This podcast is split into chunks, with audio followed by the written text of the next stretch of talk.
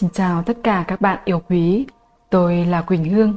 Các bạn đang lắng nghe cuốn sách Hướng dẫn giao dịch theo sóng Elliott của tác giả Gwen Goldman và David Kennedy. Chương 4. Lướt theo sóng C trong sóng dích rắc. Các sóng dích rắc tạo ra các cơ hội giao dịch rất tuyệt vời vì chúng có cấu trúc năm sóng di chuyển theo hướng của xu hướng chính. Cách thiết lập tín hiệu giao dịch cũng rất rõ ràng. Năm sóng theo hướng đi của xu hướng chính ở sóng A và theo sau là ba sóng ngược xu hướng chính tại sóng B. Có hai ví dụ giao dịch trong chương này dựa trên những giao dịch do Wei Goldman thực hiện vào năm 1998 nhằm minh họa cho các cách thức giao dịch theo mẫu hình sóng này. Giao dịch theo sóng C trong sóng dích rác đối với chỉ số tương lai S&P 500. Trong phần này chúng ta sẽ nhìn thấy sự thay đổi giữa các kịch bản đếm sóng không làm ảnh hưởng đến cách thức xây dựng một chiến lược giao dịch sinh lợi. Mặc dù chúng ta đang nghiên cứu về chỉ số tương lai S&P 500 vào đầu tháng 1, nhưng tôi nhìn thấy một tình huống hấp dẫn trên đồ thị ngày cho hợp đồng tương lai tháng 3 năm 1998, xem hình 4.1. Có vẻ như sóng đẩy 3 đã kết thúc vào đầu tháng 10 và các cấu trúc sóng hiệu chỉnh đang xuất hiện. Khi thực hành, việc tìm ra nhiều cách thức đếm sóng khác nhau thay thế lẫn nhau là điều tốt. Vì thế, tôi đã xem xét ba kịch bản đếm sóng. Kịch bản chính là sóng 4 đang xuất hiện dưới dạng tam giác thu hẹp dựa trên những lý do như sau. Sóng A đã kết thúc tại 854,4, sóng B kết thúc tại 1000 và sóng C đang thể hiện dạng sóng dích rác đôi. Sử dụng hướng dẫn thiết lập tín hiệu giao dịch bằng sóng Elliott, các chân tiếp theo trong tam giác sẽ có mối quan hệ theo tỷ lệ Fibonacci 0,618, nên tôi ước tính sóng C nên kết thúc tại 908,41.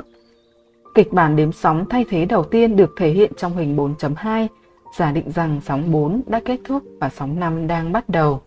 Dựa trên những lý do như sau, sóng 4 đã kết thúc tại 854,4, sóng 1 trong sóng 5 đã kết thúc tại 1000 và sóng 2 đang diễn ra dạng dích sắc đôi.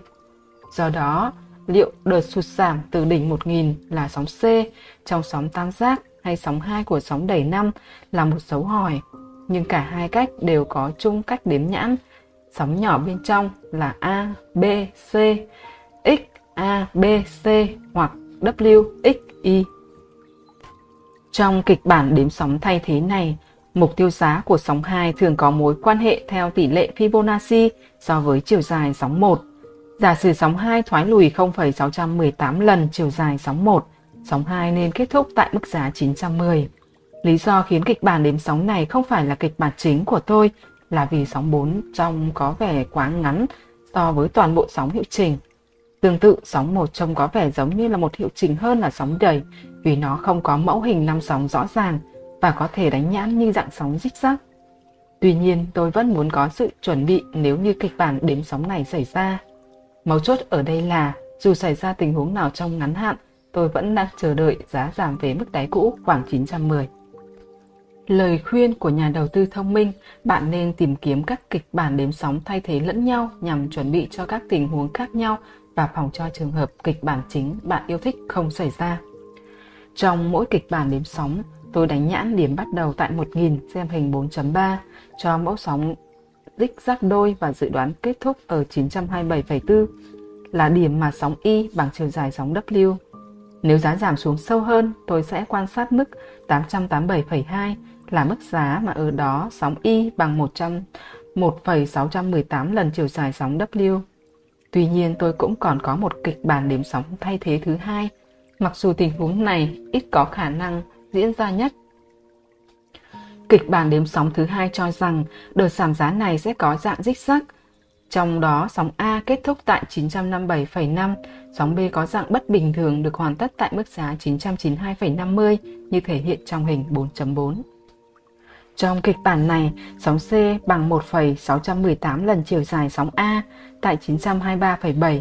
Mục tiêu giá này là rất hấp dẫn và khi kết hợp dự phóng từ kịch bản đếm sóng chính với hai kịch bản đếm sóng thay thế, tôi nhận thấy vùng hỗ trợ quanh 900 điểm tạo bởi tập hợp Fibonacci Điều này thật sự thú vị vì có nhiều khả năng thị trường sẽ chạm tới vùng giá 908 đến 927. Vào buổi sáng ngày 8 tháng 1, tôi quyết định bán chỉ số S&P để tìm kiếm lợi nhuận từ đợt sụt giảm của sóng dích xác thứ hai. Để chọn điểm mở vị thế và đóng vị thế, tôi thường nghiên cứu đồ thị ngắn hạn, chẳng hạn như đồ thị 15 phút hoặc 30 phút. Trên đồ thị 15 phút xem hình 4.5, trông có vẻ như hợp đồng tháng 3 của chỉ số S&P 500 đã hoàn tất sóng 1 đến sóng 4 của sóng C trong sóng dích sắt thứ hai và đang chuẩn bị giảm tiếp theo sóng 5 theo hướng dẫn sóng Elliott, sóng 4 không nên trồng lấn vào sóng 2. Vì thế tôi không cảm thấy không an toàn khi nhìn thấy thực tế sóng 4 vi phạm vào vùng giá của sóng 2. Tuy nhiên, tôi nhận ra đỉnh sóng 4 vẫn không vi phạm vào đáy của sóng 1 nên tôi vẫn có thể tham gia mở vị thế. Bình thường tôi không giao dịch tại điểm gần kết thúc chuyển động giá trên độ thị giá ngắn hạn như vậy, nhưng thị trường vẫn đang ở mức 965 điểm, cao hơn khá nhiều so với vùng giá mục tiêu, hàm ý sóng năm có thể là sóng mở rộng. Kế hoạch giao dịch của tôi là bán tổng cộng 6 hợp đồng đối với chỉ số S&P 500 để chia lệnh giải ngân cho vị thế này, tôi bán hai hợp đồng tại mức giá 963,3 với mức dừng lỗ đặt tại 973,5. Nếu thị trường tăng giá, tôi sẽ có cơ hội và tiếp tục bán khống nhiều hơn ở các mức giá tốt hơn. Hình 4.6 cho các bạn thấy tôi thiết lập lệnh dừng lỗ như thế nào.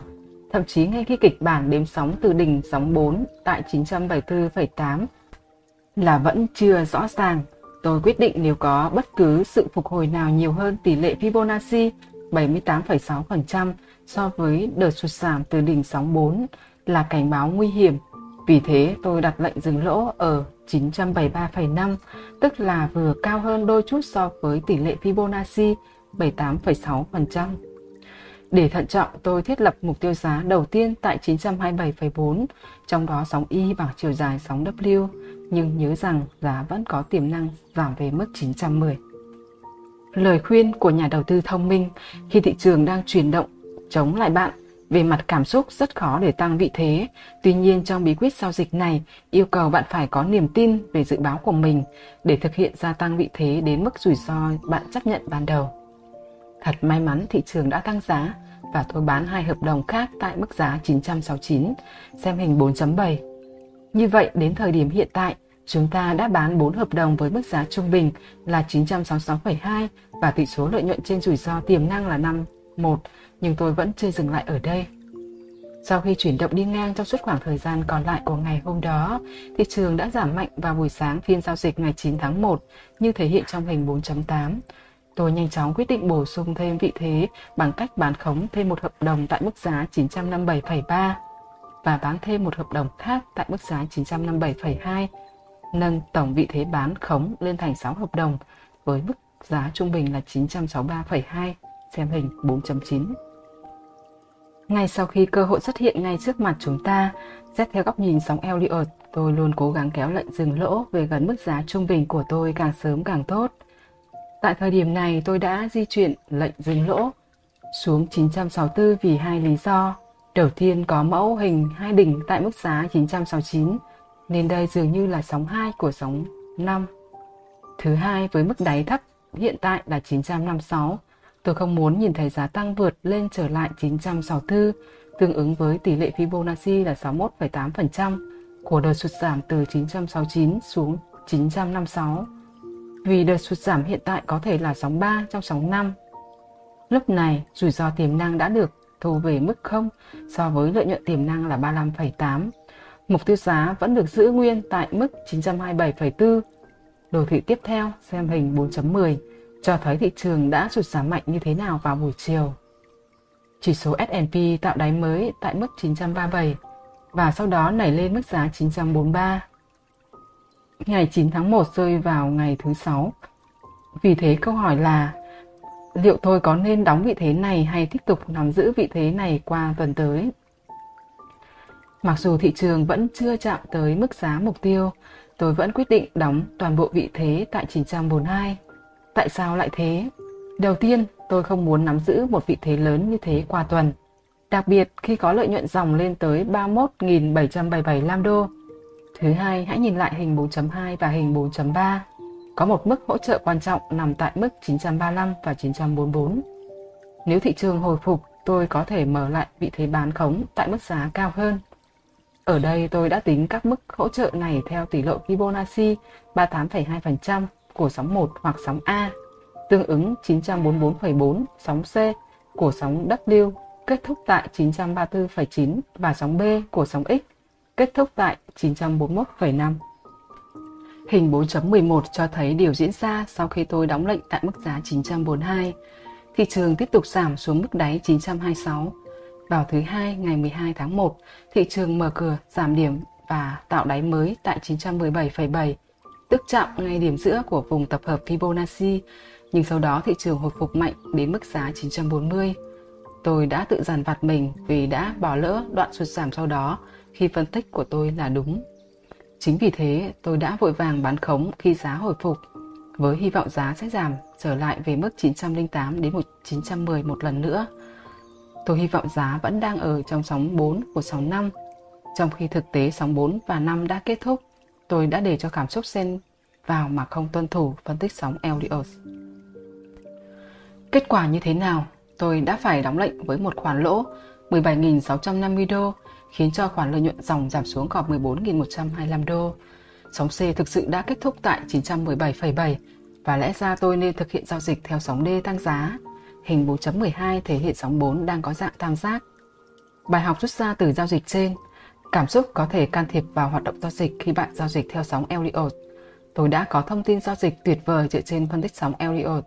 Cả kịch bản đêm sóng chính của tôi và hai kịch bản thay thế không những chỉ ra thị trường đều đang ở trong xu hướng giảm mà còn có chung mức giá mục tiêu. Tuy nhiên khi sóng C gần như đạt được mục tiêu giá dự kiến, tôi đã để cho cảm xúc lấn át. Trong giao dịch, thách thức lớn nhất không chỉ là không hiểu các mẫu hình sóng Elliott mà còn không kiểm soát được cảm xúc cá nhân. Giao dịch theo sóng 3 của sóng đẩy 3 Trong ví dụ tiếp theo, tôi minh họa cách thức giao dịch theo sóng 3 trong sóng đẩy 3 chính là người bạn tốt nhất cho mỗi nhà giao dịch. Lúc này tôi đang theo dõi không chỉ hợp đồng tương lai của bạc và hợp đồng tương lai của chỉ số S&P 500 mà còn cả hợp đồng tương lai của trái phiếu. Vào cuối tháng 2 năm 1998, tôi nhìn thấy một cơ hội giao dịch, trong đó tôi có thể khai thác sóng C của sóng zigzag. Hình 4.13 cho thấy những diễn biến cuối cùng trong sóng zigzag đôi của hợp đồng tương lai trái phiếu trên biểu đồ tuần cho đến ngày 23 tháng 2 năm 1998. Trong đó, sóng Y có vẻ như có sóng hiệu chỉnh dạng phẳng Bên trong sóng Y, sóng C có vẻ như đang thiết lập hình dạng của một sóng đầy, với sóng 4 đang xuất hiện dưới dạng sóng rích rắc.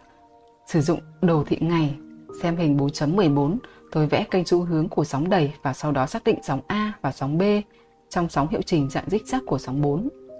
Sóng A tiến đến gần đường xu hướng dưới của kênh giá tại 119 mùng 16 và gần đạt tới tỷ lệ thoái lùi Fibonacci 38,2% với sóng 3 theo kênh giá này, tôi kỳ vọng sẽ đóng C sẽ giảm một đoạn ngắn, nhưng vẫn đủ sâu để thực hiện bán khống. Xem hình 4.15. Đợt sụt giảm đầu tiên của sóng A có vẻ như quá ngắn để xem đây là sự kết thúc của toàn bộ sóng hiệu chỉnh và nó có vẻ như là sóng đẩy trong sóng hiệu chỉnh thì hợp lý hơn. Hai dấu hiệu trên thuyết phục tôi rằng sóng giảm này nhiều khả năng chỉ là cái chân đầu tiên trong sóng hiệu chỉnh dạng dích xác và được đánh nhãn là sóng A. Sau đó, sóng B đã kết thúc tại 122 mũ 26, tương ứng với tỷ lệ Fibonacci là 61,8% chiều dài sóng A, xem hình 4.16. Do đó, tôi quyết định bán khống hợp đồng tương lai tháng 3 năm 1998 của trái phiếu, tương ứng với kịch bản sóng giảm C. Mục tiêu giá của tôi là 118 mũ 01, vì đó là nơi mà chiều dài sóng C bằng sóng A trong dạng sóng hiệu chỉnh zigzag, xem hình 4.17. So sánh mục tiêu giá này với kênh xu hướng của sóng zigzag, dường như 118 mũ 01 là hợp lý vì nó gần chạm vào đường dưới của kênh. Khi tôi quan sát chuyển động giá vào sáng ngày 24 tháng 2 xem hình 4.18, tôi có thể xác định các sóng 1 và 2 là các sóng đẩy bên trong sóng C. Điều này có nghĩa trái phiếu này có thể đang tham gia vào sóng 3 trong sóng đẩy 3. Vì sóng 3 trong sóng đẩy 3 là sóng mạnh nhất trong sóng đẩy nên tôi lập tức bán 25 hợp đồng tương lai tháng 3 năm 1998 tại mức giá 121 mũ 02. Thú thực rằng tôi đã thiếu kiên nhẫn và vội vàng bán khi chưa hề xác định mức dừng lỗ. Bạn đọc nên tránh sai lầm này. Thật may mắn thị trường đã giảm hơn 0,5 điểm trong 15 phút tiếp theo, xem hình 4.19. Sóng 3 trong sóng đẩy 3 đã giải cứu tôi thoát khỏi sự trừng phạt bởi những quyết định vội vàng. Tôi di chuyển lệnh dừng lỗ về mức thoái lùi Fibonacci 50% tương ứng với mức giá 120 mũ 24, tức đã khóa một phần lợi nhuận xem hình 4.20. Một lần nữa, lẽ ra tôi nên thiết lập dừng lỗ cao hơn một chút so với mức trên. Hình 4.21 cho thấy thị trường tiếp tục tạo đáy mới như thế nào trong sóng 3 của sóng đẩy 3 và sau đó bắt đầu chuyển động đi ngang. Khi gần đóng cửa ngày giao dịch, tôi quyết định không nắm giữ vị thế này qua đêm nên đóng lệnh bán khống bằng cách mua lại 25 hợp đồng tại mức giá 120 mũ 13 và thu về mức lợi nhuận tại giá 16.406 đô. Quay ngược trở lại về thời điểm tháng 6 năm đó hình 4.23, tôi đang giao dịch theo sóng C của sóng dích sắc đầu tiên trong sóng dích sắc đôi của sóng 4. Hợp đồng tương lai của trái phiếu cuối cùng giảm xuống mức đáy 118 mũ 23. Lưu ý độ dốc lớn nhất trong đợt sụt giảm của sóng 3 trong sóng 3 xem hình 4.24. Nếu bạn thắc mắc từ đầu cuốn sách này tôi chỉ có giao dịch lãi thì bây giờ để tôi phô bày cái xấu của mình cho mọi người thấy, thị trường chuyển sang giao dịch biến động hỗn loạn trong sóng 5 với mỗi dao động giá khoảng một điểm trong vài ngày. Tôi đã trở nên kiêu ngạo vì những thắng lợi dễ dàng trong những giao dịch trước đó và ngoan cố bán khống thị trường này. Thị trường đã chuyển sang ở giữa sóng 1 và sóng 5 và sau đó là sóng 2 của sóng 5 khiến tôi đã bị đóng lệnh với tổng khoản lỗ lên đến 10.938 đô. Tuy nhiên, tổng kết lại, tôi vẫn có một khoản lãi dòng nhờ lợi nhuận khi giao dịch sóng 3 trong sóng đẩy 3 chính là một trong những giao dịch trái phiếu tốt nhất của tôi trong tháng đó. Cảm ơn các bạn đã chú ý lắng nghe. Hẹn gặp lại các bạn trong những video lần sau.